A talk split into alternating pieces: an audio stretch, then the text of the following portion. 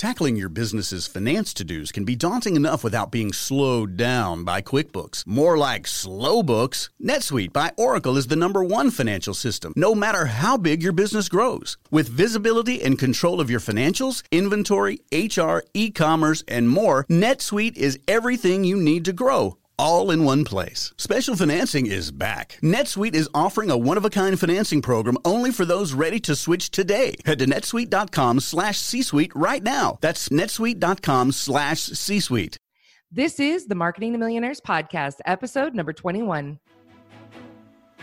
Welcome to the Marketing to Millionaires podcast. I am your host, Kelly O'Neill. In this ever-changing economy, marketing premium services to premium clients who can afford your services is a key strategy in recession-proofing your business and thriving through uncertain times. Each week, join me to learn the best practices in marketing to this discerning audience, as well as enjoying insightful and candid interviews with millionaires, as well as the most brilliant business minds who have mastered the art of marketing to affluent clientele. Let's get started on this week's episode.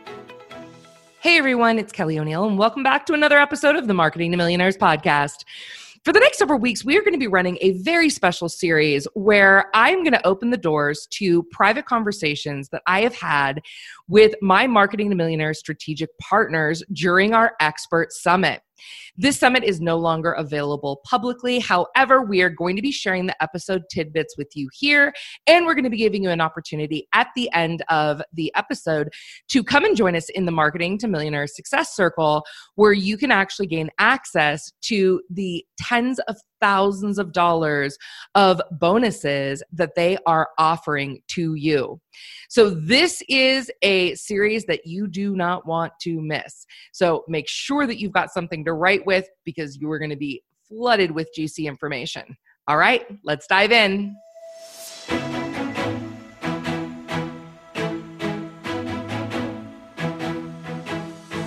Hey everybody, I want to welcome you to another episode of the Marketing to Millionaires Expert Summit. And today I am here with Rachel Schenck, who is not only a phenomenal graphic designer, she is also a partner of mine in the Innovate Brand Agency. And so Rachel and I work together to create affluent, attractive brands for our entrepreneurial clients. So Rachel, welcome. Thank you. So let's just jump right in. So I think a lot of people have heard the word branding and they don't really understand what it is. So they think like it's just a logo, or it's a website, or it's, you know, a piece of marketing material. So let's just actually start right there. Let's tell the kind folks at home, what is branding? Yes. It's not your logo. It's not even the collection of a whole bunch of other things. It's really, your brand is really the result of how your clients feel and think and view your company and services. So we kind of have to think about, the logo is just a small part. Your color palette is just a small part. Your voice, how you talk, how you record videos and write in your marketing pieces, those are all small parts of what you're trying to elicit from your customers. So the biggest thing is to think about what you want your customers to feel and value about your company, and then go work backwards and create the strategies and all the visuals that actually speak that end result. So the branding is that end results of what your clients want to feel. Your logo is just a small part of the overall brand that you have. And I think there's so much confusion in the marketplace because, let me give you an example. In our company, in the Innovate Brand Agency, I do strategy.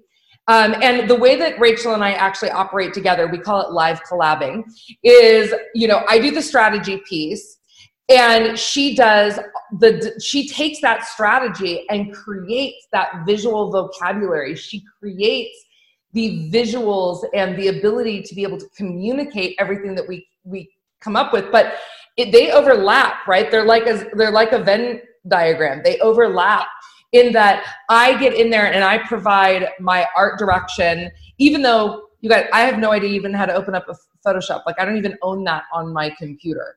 Right? I don't know how to do any of that, but I do provide art direction. And then Rachel also comes in and she collaborates with me on the strategy, like when I'm choosing taglines, and it's like, how does that land with you? What does this feel like for you? You know, is this clear? And we talk about the positioning of the client and all of those things and the attributes and all of that before we ever get into the actual design. So it works together. But I think one of the challenges that are out in the marketplace is that a lot of graphic designers call themselves branders. Yeah. So talk about that for a minute, the difference between a brand designer and a graphic designer. Okay. So when you talk about graphic design, so just in general terms, graphic design is the visual representation of something, whether it's a communication or a package that you put on a shelf. It's just a visual communication of something that you want to talk about. So graphic designers, there's a whole gamut of us out there. Some of us just are just task oriented as far as like you're provided, okay, here's the colors, here's the fonts, now make it look pretty. And then there are other ones that are more what I call conceptual designers, and that's where brand designers come in at. Conceptual designers are truly solving the visual problem. They're solving, like I said, they're taking that feeling, that result that we want our clients to have, and we're conceptually wrapping things around to try to figure out, okay, what does that mean for color theory? What does that mean for iconography? What does that look like when it goes, you know, in textual forms? Brand designers work with people like you, strategists, who truly dive deep into knowing exactly what the brand really should be about, what the passions are, what the strengths and weaknesses are in that brand and in that company, the voice, the culture of the company.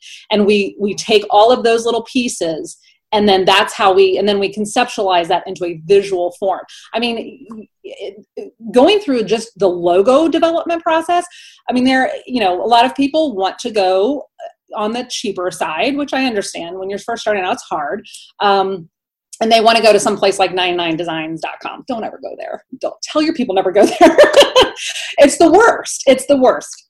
Yeah, because it doesn't speak at all to what you truly do. And it's not going to be evergreen. That logo and that mark is going to go away with the sun. So when you conceptualize and when you dive into the research of the company and of the culture and everything that the services and the brand that they have, that's when a true brand designer, that's when they're at their best, because they have all of that background information, and then they can truly visually represent something that's going to last. And Rachel and I don't touch anything until we have proper positioning, right? We don't touch anything until we have proper positioning, because when we don't have proper positioning, we can't actually make these decisions. So if we don't know exactly what it is that you're saying, and you're like, well, a lot of people come and they're like, well, I'm a coach and I just want something pretty. That's not what we do. We create high profit, high converting brands that are affluent, attractive. So let's talk about that for a minute, because there is a difference between kind of mass marketing stuff and an affluent, attractive brand. So let's start with, why is branding so important for your affluent clients? Yes. Okay. So affluent clients are they're ultimate. I mean, our culture in general have become really savvy over the last 5, 8, 10 years. We've become very savvy to just marketing practices in general. We see something visually, we automatically know, oh, that looks good, or that's serious, or that's really crappy. It looks like, their son did it in their garage. We've become very attuned to what a good visual brand identity is for companies. And the affluent clientele are just 110 whatever steps above the general business public, because they are so much more, they've experienced so much more in business and personal lives. They've traveled more. They see just a whole gamut of things. And if we're not stepping up to that level of branding and visuals and research behind all of that, then they're just going to look like everybody else, which of course they can't possibly you know, look that way. They're far more savvy to what is truly luxury and high end. And they have to, just like everybody else, they have to look that part. So if that research and that strategy isn't there, and all of the graphics and the visuals that go along with it, they're not going to look like the clientele that they're bringing in. And, you know, one of the biggest mistakes that I see people making with, I don't even call it branding because it's not, it's just graphic design, is they see someone's site and they're like, oh, I want my site to look like that site. The whole point of branding is to be able to, or one of the points of branding is to be able to strategically differentiate yourself. So again, when Rachel and I go, you know, to do a brand, like we just did a beautiful brand for a luxury wedding planner. And when we went in there, we went and looked at all of her competition in her market and said, how can we make this different? Yeah. The kiss of death is, I want to look just like so-and-so. This is why if you go and look, you'll see, like, I'm going to pick on my social media experts out there. 99% of social media sites look all the same, really. All the same. And so what that does is it commoditizes your brand. So even if you are very different in terms of service level and expertise, the buyer is going to look at you and you're going to get commoditized to the lowest common denominator. Right. Right. And they're just going to pick whoever's lowest because clearly you're all the same because your brand all looks the same, or, you know, your design looks all the same. Right. And why should I pay more for you when you look just like everybody else? Exactly. It actually makes your job harder. So you want to look at the competition that's in the industry and make it look different. Right. So some people are probably wondering out there, oh my gosh, do I even have a brand or don't I? So let's talk about I love to call them profit-inducing tips when you're approaching your brand within your company to attract affluent clients. Like, what are three components that people must have in place to have an affluent, attractive brand? Yes. Well, the first thing by far, it's strategy. You have to have a business strategy and a path. Otherwise, it doesn't matter how much money you throw at somebody like me or a structural designer to design the greatest trade show graphic or trade show booth. It doesn't matter, because if you don't have that strategy in place, you don't know who you're after, you don't know what you're going for, you don't have those long-term goals, you're wasting so much money. So that is absolutely paramount first. Knowing the difference between a brand and a logo, that's key. We talked about that. But a part of that also is making sure that your team members know what the difference is between a logo and a brand.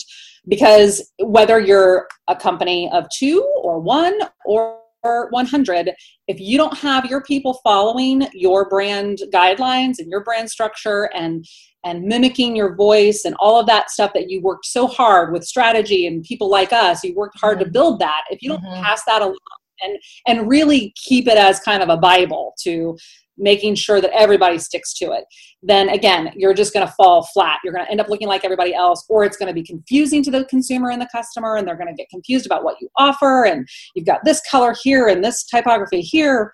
It's messy. Here's the insidious thing about that, is that there's something called cognitive dissonance. They may not even consciously know that something's off, but they will feel it and be like, this feels off. Like, what's wrong with this? Why? And because they'll have that gut feeling, and, you know, your affluent clientele make decisions so quickly because they have that gut feeling of, oh, like, something's wrong here. They'll just click away, right? Because there are generally, especially if you're not well positioned, there's a lot of people that they get to choose from. Yeah. Right? There's a lot of very saturated markets out there.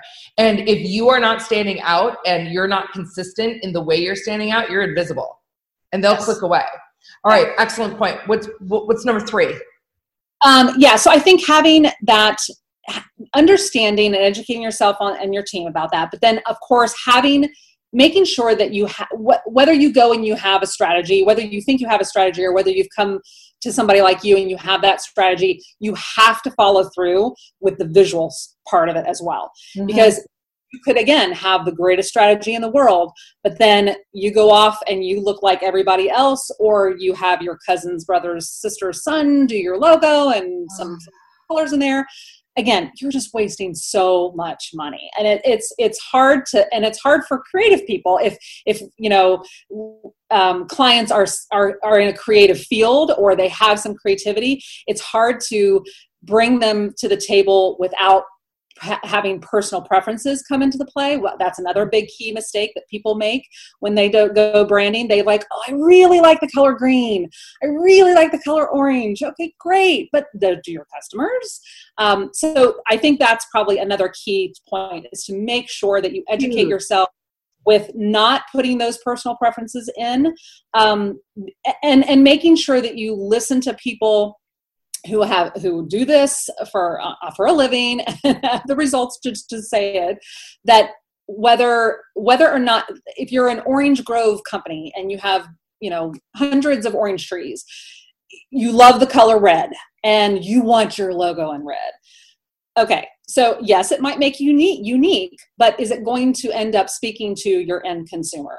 You know, and that's where the things that you and I, because of our experience and our expertise, we can tell them, like, yes, we understand red is a really prominent color for you, but if it doesn't make sense in the strategy of what we're trying to do, then we can't consider it. We cannot have go buy a red sports car with all the money that you're going to make after you get your new brand launched, right? It's like, go buy a red sweater that you like. Right.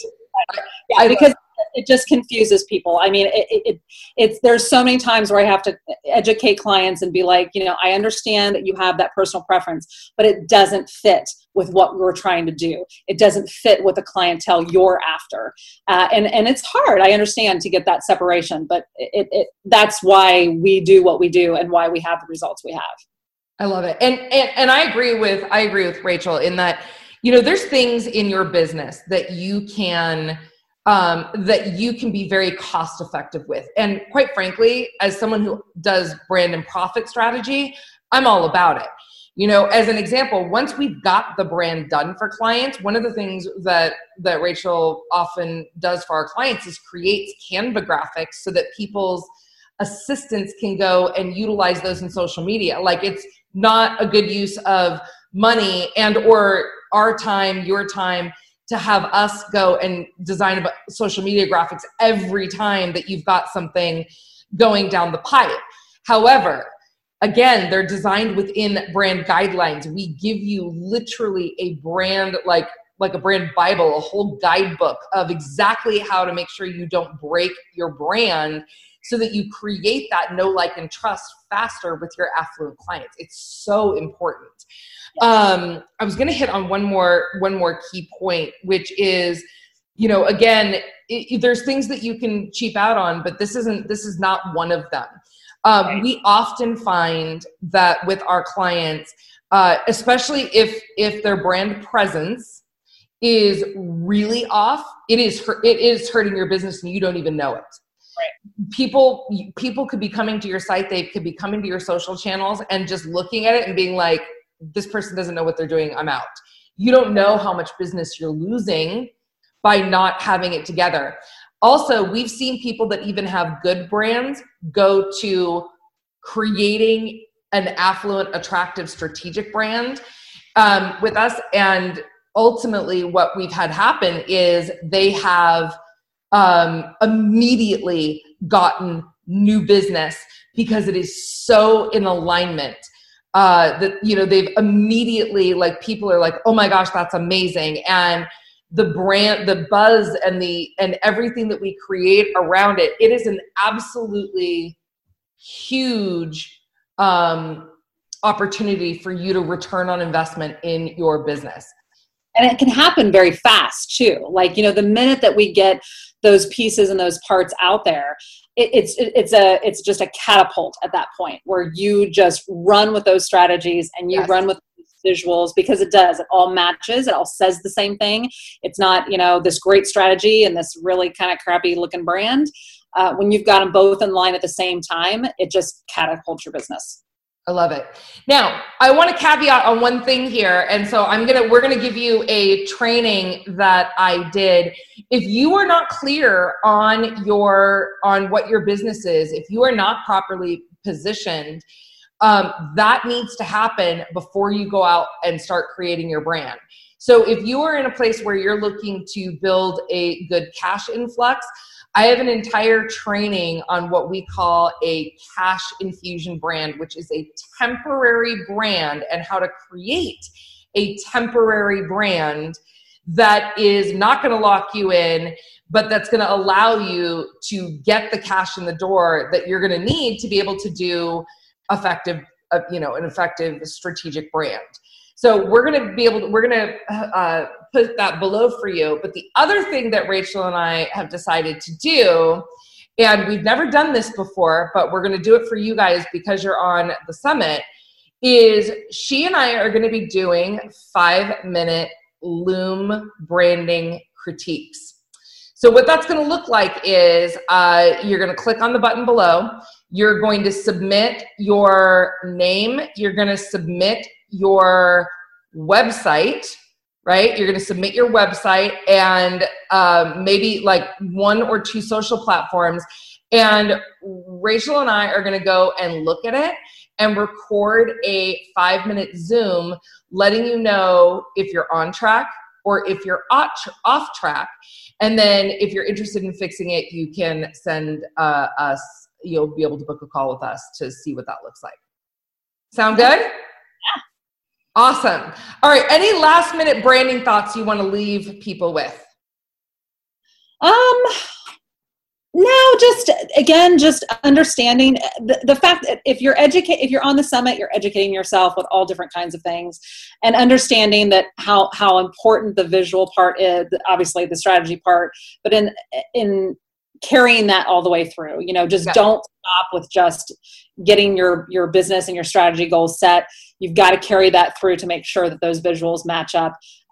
That's really the key. That's really the key to again, like I said, get to those affluent clients who understand and they expect it. Just getting there and then going forward from there. I love it. And also making sure that you are using affluent, attractive branding strategies, because they're different. Like the way that we would design for like, a consumer tech company or a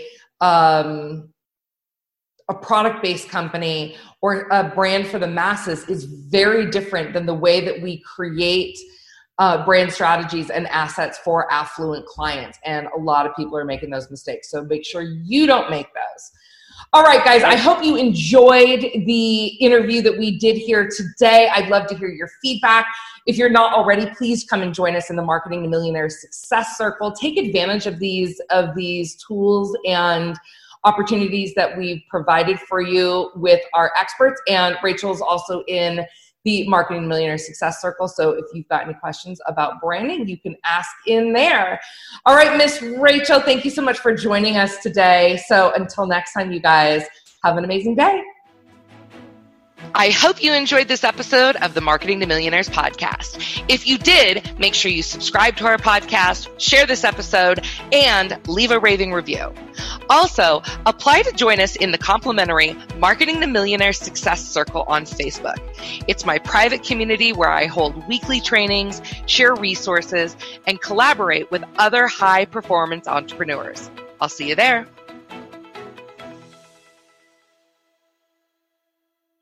This podcast is a part of the C-Suite Radio Network. For more top business podcasts, visit c-suiteradio.com.